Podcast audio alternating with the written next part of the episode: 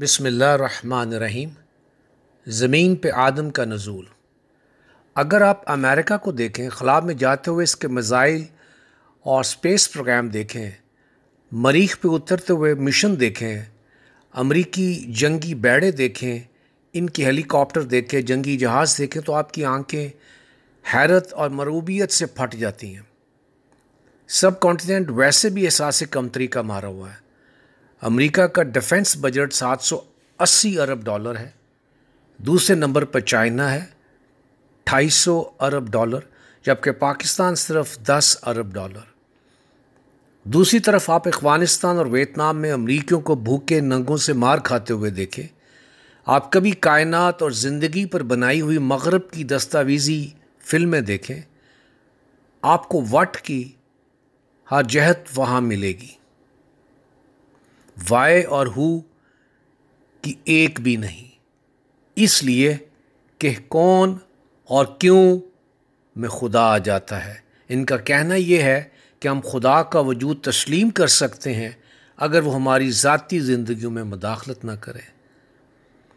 مغرب مریخ پہ ایک زندہ سیل تلاش کرنے کے لیے ایک ایک مشن پر کئی ارب ڈالر خرچ کر رہا ہے، لیکن زمین پر پچیدہ جاندار اور خود انسان اس کے ہاتھوں قتل ہو رہے ہیں۔ اور مسلمانوں کا یہ حال ہے کہ کسی شاعر نے بہت خوب کہا ہے، بے دلی ہائے تماشا کہ نہ عبرت ہے نہ ذوق، بے کسی ہائے تمنا کہ نہ دنیا ہے نہ دین۔ کبھی آپ خدا، آدم علیہ السلام، فرشتوں، شیطان کے بارے میں آیات نکال کر دیکھیے، ذہن حیرت میں ڈوب جاتا ہے۔ آپ اپنا جسم دیکھیں، نہ بیل جیسے سینگ، نہ شیر جیسے دانت اور پنجے، نہ بلی اور بندر جیسی پھرتی، نہ گریلے جیسے قوت، اور فرشتے اعتراض کر رہے ہیں کہ یہ تو زمین پر خون بہائے گا۔ کیا فرشتے اتنی دور تک دیکھ سکتے تھے کہ انسان عقلی طور پر برتر ہونے کی وجہ سے اوزار بنائے گا اور ان سے قتل و غارت کرے گا؟ اگر ایسا ہوتا تو وہ جان نہ جاتے کہ انسان ذہانت کی بنیاد پر خلافت فی الارض کا مستحق ہے۔ ایسا کچھ بھی نہیں تھا۔ آپ یہ دیکھیں کہ کائنات کے انتظام و انسرام پر معمور کیسا کیسا جلیل القدر فرشتہ ان میں موجود تھا۔ انہیں یہ بات سمجھ نہیں آئی کہ اندر ہی اندر اللہ نے کیسا دماغ آدم علیہ السلام کا بنا دیا، لیکن انہیں یہ کیسے علم ہوا کہ انسان قتل و غارت کرے گا؟ ہے نا عجیب بات۔ اس زمین پہ بیچارہ انسان خون بہائے گا جہاں پندرہ کروڑ سال ڈائناسور دندناتے رہے۔ فرشتے اگر اتنی صلاحیت کے حامل ہوتے تو آدم علیہ السلام کے مقابلے میں کچھ اسما ہی نہ سنا دیتے۔ اب ایک بات کا جواب دیں، اگر برصغیر کے طول و عرض سے ایک ہزار منتخب شاعر بلائے جائیں اور انہیں ٹرک کے پیچھے لکھا ہوا ایک تھرڈ کلاس شعر سنا کر کہا جائے کہ یہ غالب نے کہا ہے، تو کیا ان میں سے ایک بھی اس بات کو تسلیم کرے گا؟ ایک بھی نہیں مانے گا، ماں سوائے اس کے جو مجنون ہو، جبکہ شاعری کے کوئی سائنسی اصول بھی نہیں ہوتے۔ لیکن ایک سائنسدان ایک ڈھانچہ اٹھا کر یہ کہے کہ یہ ہومو ایریکٹس ہے جو ہماری طرح دو ٹانگوں پہ سیدھا چلتا تھا، لیکن اس کا دماغ چھوٹا تھا، اور پوری دنیا میں پھیلی ہوئی سائنسی برادری اس کی بات پہ ایمان لے آئے، ایسا نہیں ہوتا۔ سائنس بغیر ثبوت کے ایک ذرے کو بھی تسلیم نہیں کرتی۔ آج جو میں بات آپ کو بتا رہا ہوں، یہ اسی طرح ہے جیسے ایک زمانے میں کوئی نہیں مانتا تھا کہ زمین گول ہے اور حرکت کرتی ہے۔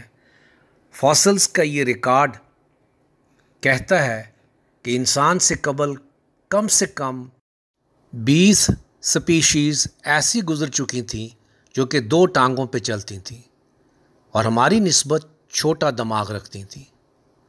ہومو ہیلیس کا دماغ چھ سو چالیس سی سی تھا، ہومو اریکٹس کا ایک ہزار سی سی، ہمارا دماغ چودہ سو سی سی ہے۔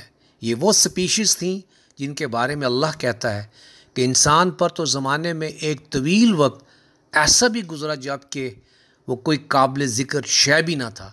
ہر زندہ شے کو ہم نے پانی سے پیدا کیا ہے، زندگی پیدا ہی پانی سے ہوئی تھی، صرف مٹی سے نہیں۔ یہ وہ سپیشیز تھیں جن کے دانت بڑے تھے اور دماغ چھوٹے۔ پھر ہوا کیا تھا؟ آدم علیہ السلام کیسے جنت سے زمین پر اتارے گئے اور فاصلز کا ریکارڈ کیا بتاتا ہے؟ یہ کیسی داستان ہے جس سے لکھ تو پروفیسر احمد رفیق اختر گئے ہیں، لیکن ابھی تک یہ ایک بلاس کی طرح اس طرح مخلوق پر نازل نہیں ہوئی جیسے ہونی چاہیے تھی، شاید اس لیے کہ ایک دم جب استعداد سے بڑا علم نازل ہو تو دماغ شوق میں چلا جاتا ہے۔ آج سے دس سال پہلے پروفیسر صاحب نے اچانک یہ کہا کہ آخر میں دو انسان باقی بچے تھے، بڑے سر والا اور ایک ہم ہم منتخب ہو گئے اور بڑے سر والا مارا گیا کہ آدم خور تھا۔ تو مجھے ایک بہت بڑا شوق لگا، بعد میں پتہ چلا بڑے سر والا نیانڈرتھل مین تھا جس کے جینوم کو Max Planck Institute of ایوالوشنری anthropology نے مکمل تفصیلات کے ساتھ شائع کیا ہے۔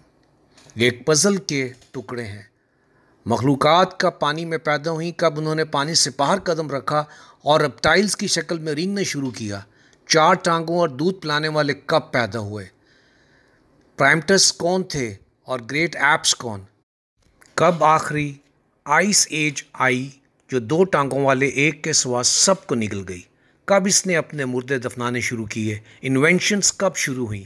یہ ایک بہت بڑا جہان حیرت ہے جس میں انسان داخل تو ہو سکتا ہے، نکل نہیں سکتا۔